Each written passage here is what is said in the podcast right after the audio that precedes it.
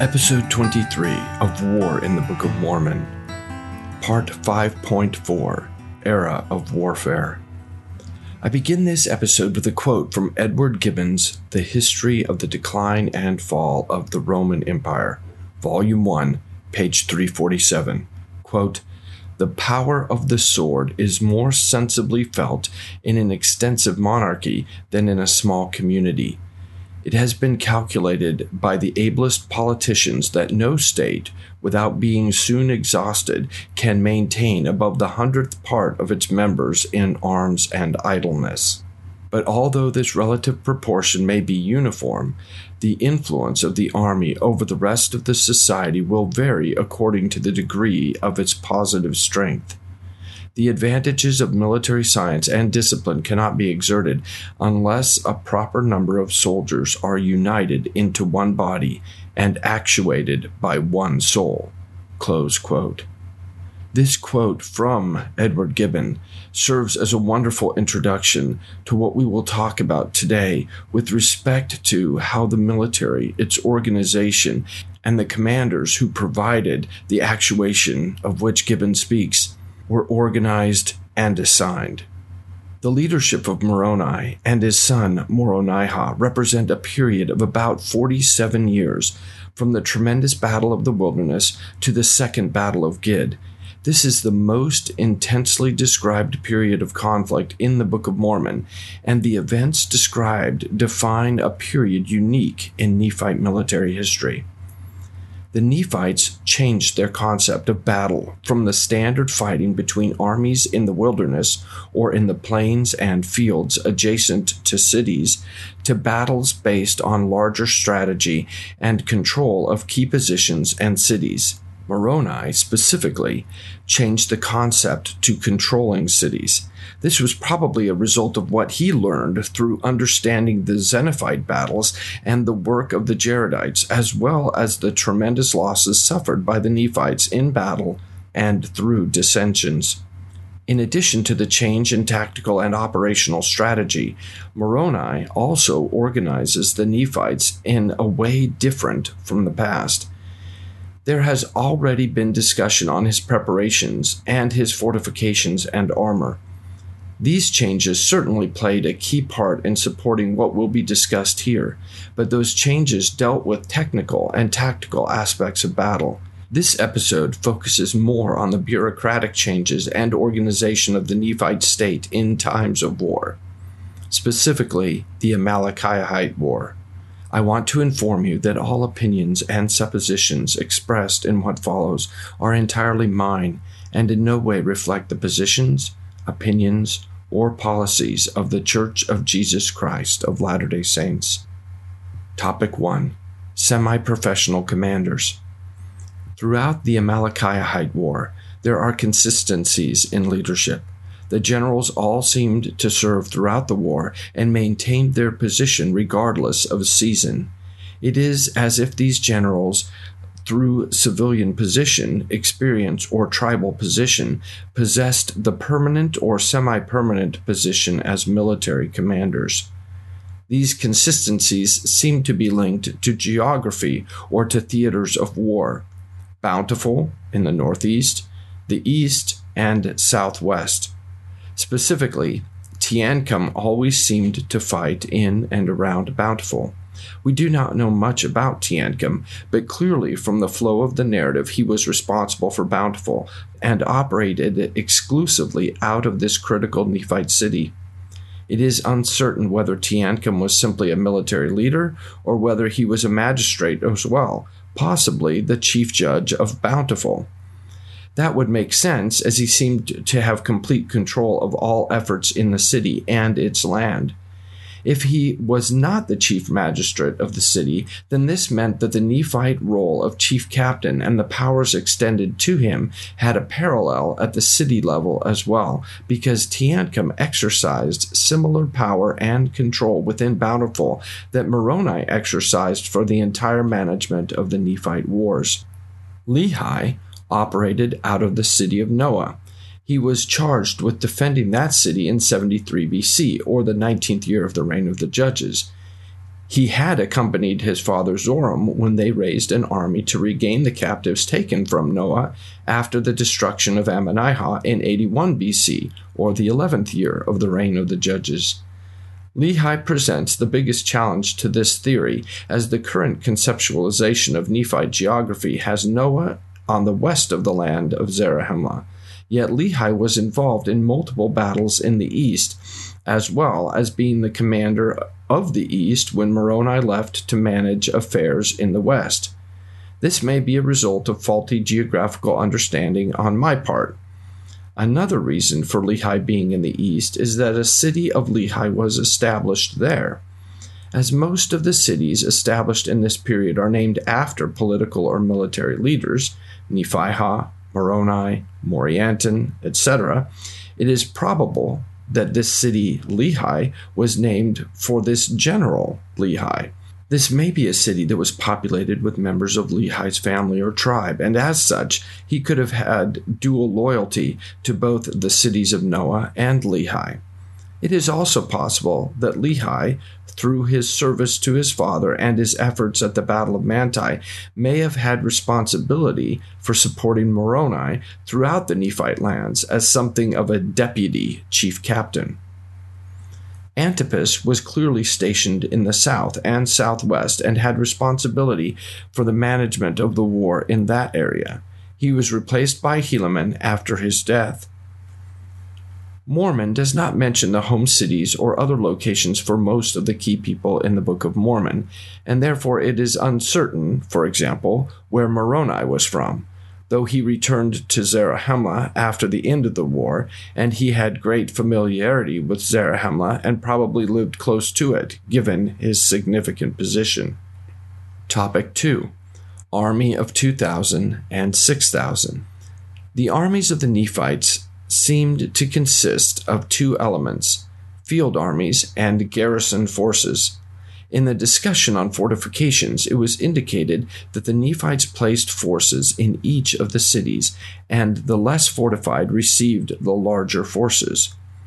It seems to be that these forces represented the first line of defense and were semi permanently placed with possible rotations to allow for harvest season and the ability of the state to support such a significant sized force.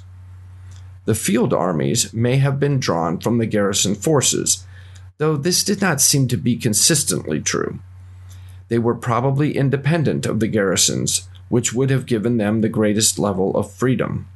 For some specificity, field armies were commanded by Teancum, Lehi, Antipas, and Moroni. Note that each of these armies often ventured far from a specific city of origin and were used to accomplish specific tactical tasks. Often they were involved in the taking or retaking of cities as part of the overall campaign plan. There is only one instance in this period where the size of a Nephite army was given with precision the story of Helaman and his 2,000. The army that Helaman went to support with his 2,000, following additional reinforcement, had 10,000. In addition to this, there are several references to reinforcements being sent to the Nephite armies. In every case, the size of the reinforcements were either 2,000 or multiples of 2,000, as we are told in Alma chapter 56, verse 9 and verse 28, chapter 57, verse 6, chapter 58, verse 8, and chapter 62, verses 12 to 13. The consistency of the size leads to the possible interpretation of a Nephite army consisting of 2,000 fighters. Each larger army seemed to be a combination of smaller ones. This is illustrated most effectively through the record of Helaman as recorded in the book of Alma, chapters 56 through 58. At the beginning, he was only one commander of several. It seems that even Antipas was probably a commander of 2,000, as well as the overall commander of all armies in that area. This leads me to suppose that the average size of each theater army or field army was about 6,000, with localized increases based on influxes of reinforcements. Each area seemed to consist of specific cities, further enhancing the link between cities and support. The standard round numbers led to the probability of an annual levy from each area of 1,000 or 2,000. The size of the Nephite forces at the beginning and significant reinforcements throughout led to the existence of a standing army, or these field armies of which I'm speaking, augmented by annual levies of soldiers from specific geographic areas. Topic 3 Institutionalizing Moroni's military reforms. The discussions of episode 22, emphasizing the use of armor, fortifications, garrisons, and clearing of areas inhabited by the Lamanites, were not events that occurred in a short time. This was something that can be imagined as being done initially as a test, and then as the people saw the success, it was probably implemented throughout the land. It is always easy to accept, in retrospect, tremendous societal sacrifice in time of war but it is important to appreciate that most of Moroni's reforms happened in times of peace and prosperity. He asked the Nephites to garrison thousands of their people far from home and to invest hundreds of thousands of man hours in construction of fortifications and the creation of entirely new industries for the manufacture of armor. These are areas that a modern society, with all of its flexibility and information exchange, typically fails to do. It would not be fair to simply imply that the Nephites were a better society. They certainly had some of the same dynamics of any other culture in terms of reticence to waste effort on non economically productive activities. Security is one of the least productive in terms of benefiting the economy especially when viewed from the purely defensive and ethical style used by the Nephites in their periods of general righteousness. I want to refer you back to the opening quote by Edward Gibbon when he talks about soldiers who are being idle. Think, most soldiers are only active in providing security in fighting. Most of what they do is not fighting when we think about it over the span of one year, for example. The efforts of Moroni certainly took years. The changes to the entire society were significant, as will be discussed in a much later episode, as the principles of fixed security supported by obstacles and mobile field armies becomes calcified into the idea of fixed defense only. These points should cause a listener to appreciate why members of the society were reticent to participate and why they needed to see the efficacy of the efforts before going all in, as expressed in Alma chapter 50, verse 12. Moroni demanded much from his fellow citizens, and it took time for them to be completely supportive, if they ever were. Topic 4 Transfer of Techniques and Ideas to Lamanites. The army of Moroni had armor at the battles of Jershon and Manti in 74 BC in the Zoramite War. By the beginning of the Amalickiahite War, at the second battles of Ammonihah and Noah, near the end of the 19th year of the reign of the judges, the Lamanites now have shields, armor, and padded clothing. Military techniques and technology were being transferred. A significant cause of this was the dissensions of the Amalekites to the Lamanites. Certainly, some of these men, who had been low level magistrates and teachers of the Nephites, had fought in the armies of Moroni in the Zoramite War and understood the armor used by the Nephites. It is likely that some of these men took their armor with them as they fled, since they were marching in a military manner and were fighting a battle when the leaders fled to the Lamanites. The tactics used by both sides were similar, as both in the eastern and western theaters of war there are stories of armies trying to lure the other side out of fortified positions and then to ambush them on the march. The Nephites used wine to facilitate an attack or their stratagem for a particular city, and the Lamanites tried to do the same. In this period, there was little difference between the two groups. I am supposing that these similarities came through dissensions intrigues, and prolonged military contact. Most armies learn from their opponents, and the longer two armies face each other, the more they understand the tactics of the other. War is a learning business. I often refer to it when talking to my students as Darwinian, meaning if one does not adapt, one dies.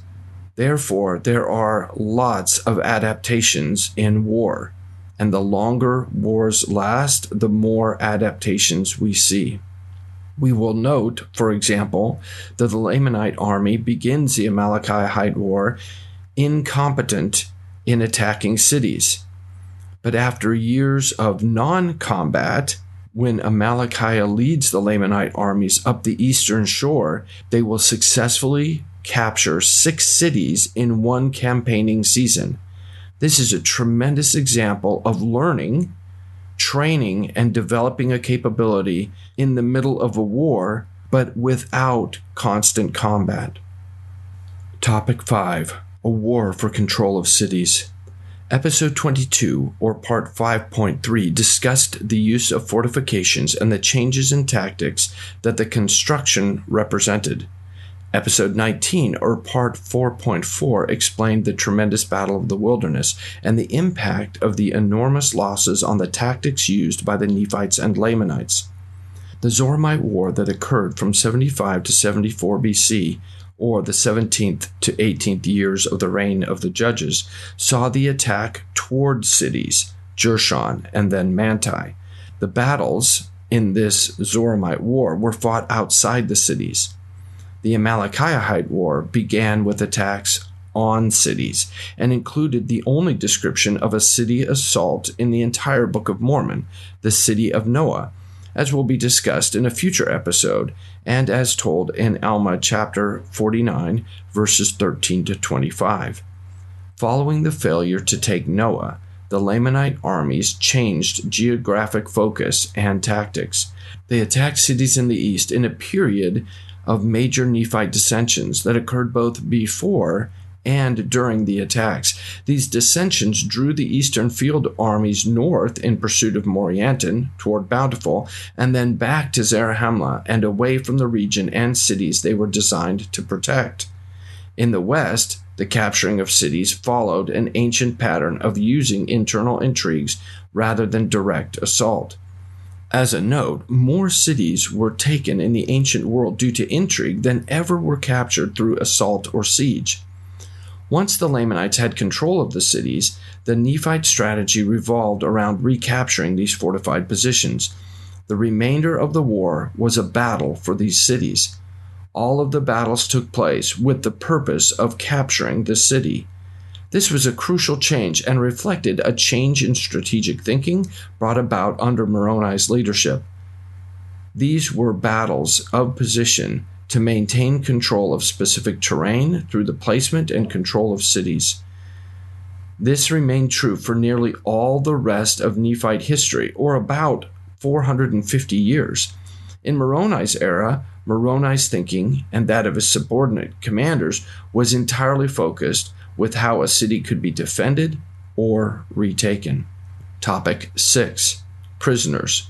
What was done with captured prisoners in the ancient world remained consistent throughout the period.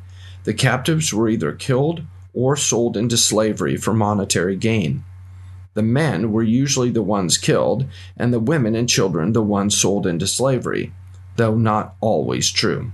Sometimes men were sold into slavery as well the Lord gives similar guidance to the Israelites as they begin their entrance to Canaan, and I quote from Deuteronomy chapter 20, verses 12 to 14. And if it will make no peace with thee, but will make war against thee, then thou shalt besiege it. And when the Lord thy God hath delivered it into thine hands, thou shalt smite every male thereof with the edge of the sword, meaning kill the men, but the women and the little ones and the cattle and all that is in the city, even all the spoil thereof, shalt thou take unto thyself, and thou shalt eat the spoil of thine enemies, meaning take as slaves or sell as slaves. Close quote. This was common in nearly all of the ancient empires. This was also true for many empires, even if a city capitulated before a siege. The deportation of large segments of population was common for both the Assyrians and Babylonians and was well known throughout the Hebrew Bible and was certainly contained in the brass plates. The Lamanites even practiced a similar pattern, as seen in the sack of Ammonihah and the taking of captives from Noah. This was a practice that seemed common even in the Promised Land. Given the general acceptance of this behavior, why then were the Nephites so different? The Nephites did not have slaves as a result of the law of Mosiah 2, as we were told in Alma chapter 27, verse 9, and we previously discussed in an earlier episode but clearly slavery was a known concept. Limhi, the last Zeniffite king, said Nephite slavery would be better than being in bondage to the Lamanites in Mosiah chapter 7 verse 15. And Mormon told us that Moroni delighted in delivering his brethren from slavery in Alma chapter 48 verse 11 the Nephites followed the law of Mosiah too, and instead of turning war captives into slaves, they made them prisoners of war and guarded them and established prison camps in both Bountiful, as we are told in Alma 53, verses 1 through 6, and Zarahemla, as expressed in Alma 56, 57, and chapter 57, verse 11. The Nephite view of treatment of prisoners of war clearly included feeding and caring for them, as this is a point of contention between army leaders expressed in Alma chapter 54 verse 2. Neither side wanted to maintain large groups of prisoners as they presented logistical challenges. The Nephites also used prisoners for a public labor force, burying battlefield dead building the casement walls that protected Bountiful from attack, and improving the defensive works of other cities, as expressed in Alma chapter 53, verses 1 through 6, and Alma chapter 55, verse 25. The concept of prisoners of war seems to have been reciprocal, as the Lamanites maintained prisoners and cared for them, as we are told in Alma 54:20, and Moroni ordered the prisoners kept to be used as a possible exchange in Alma 52 8. In the West, the Lamanites followed a more traditional pattern of killing all but the chief captains, as expressed in Alma 56 12. These were men with ransom potential.